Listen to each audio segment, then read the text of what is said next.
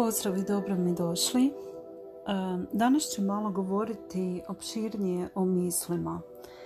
Jako je trendi kultura pozitivnog razmišljanja, misli pozitivno, e, kako misliš, tako, takav ti je život, e, kreiraš i tako dalje. Ali mislim da mnogi ljudi to zapravo često veoma površno svačaju. Da, ja jesam za to da pozitivno treba razmišljati za dobar život, ali da li je to dovoljno? znači, samo pozitivno razmišljati, staviti ružičaste naočale i sve će biti kako treba i zaista samo tako banalno svačanje. Da li je to dovoljno za dobar život? Ja vjerujem da su se mnogi razočarali u tu tezu jer Naravno da je pozitivno razmišljanje dobro došlo, ali treba dublje razumjeti tezu pozitivnog razmišljanja. Ako su vaše misli temeljene na strahu, što onda prošireno možemo gledati kao strah od nedostatnosti, strah da nećete zadovoljiti i duboko u sebi osjećate nezadovoljstvo. Bez obzira na to što se trudite razmišljati pozitivno, e, pazite na to da e, nemate negativne misli i ulažete napor i energiju u to, znači tu već postoji strah. Strah od negativnih misli koji je pritajen i samo to što e, ulažete napor, energiju i obraćate pažnju e, da ne bi slučajno pod navodnicima sagriješili i potkrala vam se neka negativna misao, e, znači krivite sami sebe najčešće, a da to ni ne znate i mislite da niste u stanju niti pozitivno razmišljati kao što sam razgovarala s jednom osobom koja je bila teško bolesna i onda sam ju onako predložila sam me pa probaj ovo, probaj ono. Ona mi je rekla sve sam probala, ali evo tu sam gdje jesam. I rekla mi je da, te sve teze o pozitivnom razmišljanju za mene nisu radile i pale su u vodu. I potpuno mi je jasno zašto. Jer je duboko u sebi osjećala nezadovoljstvo i strah da neće uspjeti i e, iz, te, iz tih emocija stanja e, i stanja straha je poduzimala akcije koje su znači akcije koje su temeljene na strahu. Vjerujem da bi sasvim drugačije izbor života donosila da nije imala te duboke misli, znači negativne misli pod navodnicama, jel? koje su u biti onda e, samim time i korigirale vibraciju na kojem je ona bila ako vam to ima smisla. E, znači, ako se naše misli baziraju na tom pritajenom e, stanju straha, poduzimamo takve akcije i onda nam pozitivno razmišljanje neće donositi nikakve rezultate. Koliko god se mi trudili, duboko u sebi osjećamo neku težinu i znamo da to nije istinito za nas. Znači, da, razmišljam joj sve je lijepo, osjećam se grozno. To stvarno nema smisla. I zaista treba promotriti što se događa ispod površine.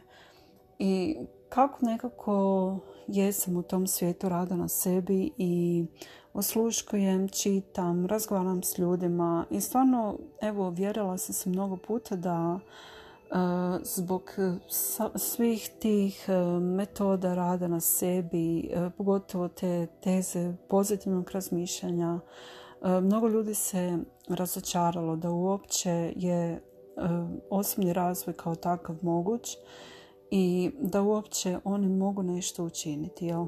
Znači, razočarenjima i očekivanjima nečega za što su mislili da će njihovo pozitivno razmišljanje proizvesti, a to se onda nije dogodilo, razočarali su se u cijeli taj sistem. Izgubili su vjeru i nadu i mislili da da, to, je samo, to su puste priče i tako dalje. Ali što je u biti bit svega? Kontrolirati misli svakako jer uzastopne negativne misli znači onaj pattern negativnog razmišljanja dok se to jedan put nagomila baš sam neki, evo na primjer, neku već razgovarala sa svojom djecom i rekli su u školi se jako puno spominje aksioznost i depresija i čak su neka veoma mala djeca, znači radi se o petom razredu, dijagnosticirana sa blažim oblikom anksioznosti. I onda sam im pokušala to objasniti. Znači, u moje vrijeme takva dijagnoza uopće nije postojala dok sam ja bila pet razred ili dijete. Ali dobro je da su danas svijestili um, i društvo i liječnici da je zaista tako nešto, tako stanje je stvarno, jel? Ali onda ga treba znati i staviti pod kontrolom. I većinom uh, je takvo stanje izazvano uh, velikim dijelom i zbog misli koje ta osoba ima. Znači, osjećam se tjeskobno, neugodno zbog nečega, zbog nekog događaja. Recimo, um, ulazim u novu sredinu, novi posao, um, neki treći razlog, uh, bilo što. I stalno se angažirate oko toga. I opet e, se u vama rađa strah, joj, samo da se opet ne osjećam anksiozno, samo da se opet ne osjećam. Znači vi već strepite i već pripremate sami sebi takvu situaciju i takve scenarije. I onda niste u stanju kročiti kroz život onako slobodno, poletno, E, sa pouzdanjem sve će biti dobro ili sve, sve se odvije sve radi za moje najbolje dobro. Razumijete? Kad ste stalno u tom grču i stalno ste u toj strepnji što će se desiti samo da mi se opet ne desi ovo. Samo da mi se opet ne desi ono. Razumijete? Znači, tako se i na jedan način e, može zaustaviti ta anksioznost. I vjerujem da kod takve djece, znači njihov fokus e, i fokus njihovih roditelja je upravo na tome. Znači oni imaju već tu dijagnozu, anksiozni su um, i onako previše pažnje se tome pride umjesto da se jednostavno usmjeri fokus na nešto drugo i onda se ta anksioznost neće više tako niti izražavati. Ne znam, sjećate li se mislim da sam već prije spomenula u nekoj od prijašnjih epizoda onu priču o smeću gdje sam joj samo negdje čula pročitala, ali evo sad, sada ću vama ponoviti. Znači, zamislite da ste imali sobu punu smeća, to ste pospremili u kantu i stavili ste u jedan čošak, jel? I onda vaši prijatelji i obitelj vas zovu, dođi sjedni s nama za stol, idemo se kartati, igrati, pričati viceva, ali ne, ne, ne, ja, ja moram ići, imam posla i opet se vratite i u onaj čošak i opet kupate po tom smeću. Ali oni vas zovu, da, i ode, pusti to smeće, zaboravi na to. Ma ne, ne, evo, znači vi se opet stalno konstantno vraćate. To vam isto tako i sa tim negativnim mislima i osjećajima. Znači, ostaviti prošlost u prošlosti, zaista obratite pažnju na, na svoje misli i jesam za to, naravno, ali ako samo površno koristite te neke metode i niste u stanju prepoznati ono što se u vašoj dubini dešava, znači ono na čemu stvarno trebate poraditi i dati pažnju, onda nećete imati rezultate i željeni efekt, jel? Eto, ako vam je ovo još uvijek e, možda nepoznato ili ste i sami jedna od tih osoba koji zaista ne vide nikakvu logiku i smisao više o pozitivnom razmišljanju i ne vjerujete, već ste se i razočarali da je to zaista i moguće, slobodno mi se javite, ja ću pomoći koliko mogu. Evo i nam se da vam je malo jasnije, da vam je na neki način i razjasnilo to moje objašnjavanje. Znači da ne treba gledati samo na površinu.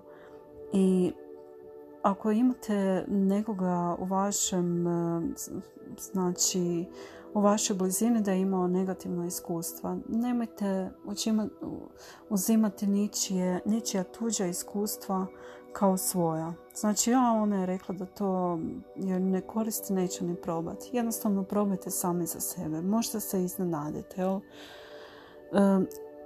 što se tiče mene same, znači zaista sam radila na tome da kontroliram one negativne misli i dnevnik misli sam pisala i jednostavno ono da sama prokužim što moj um automatski proizvodi. Znači što pomišljam ono, što mi dođe iz vedra neba, jel? bilo pozitivno ili negativno.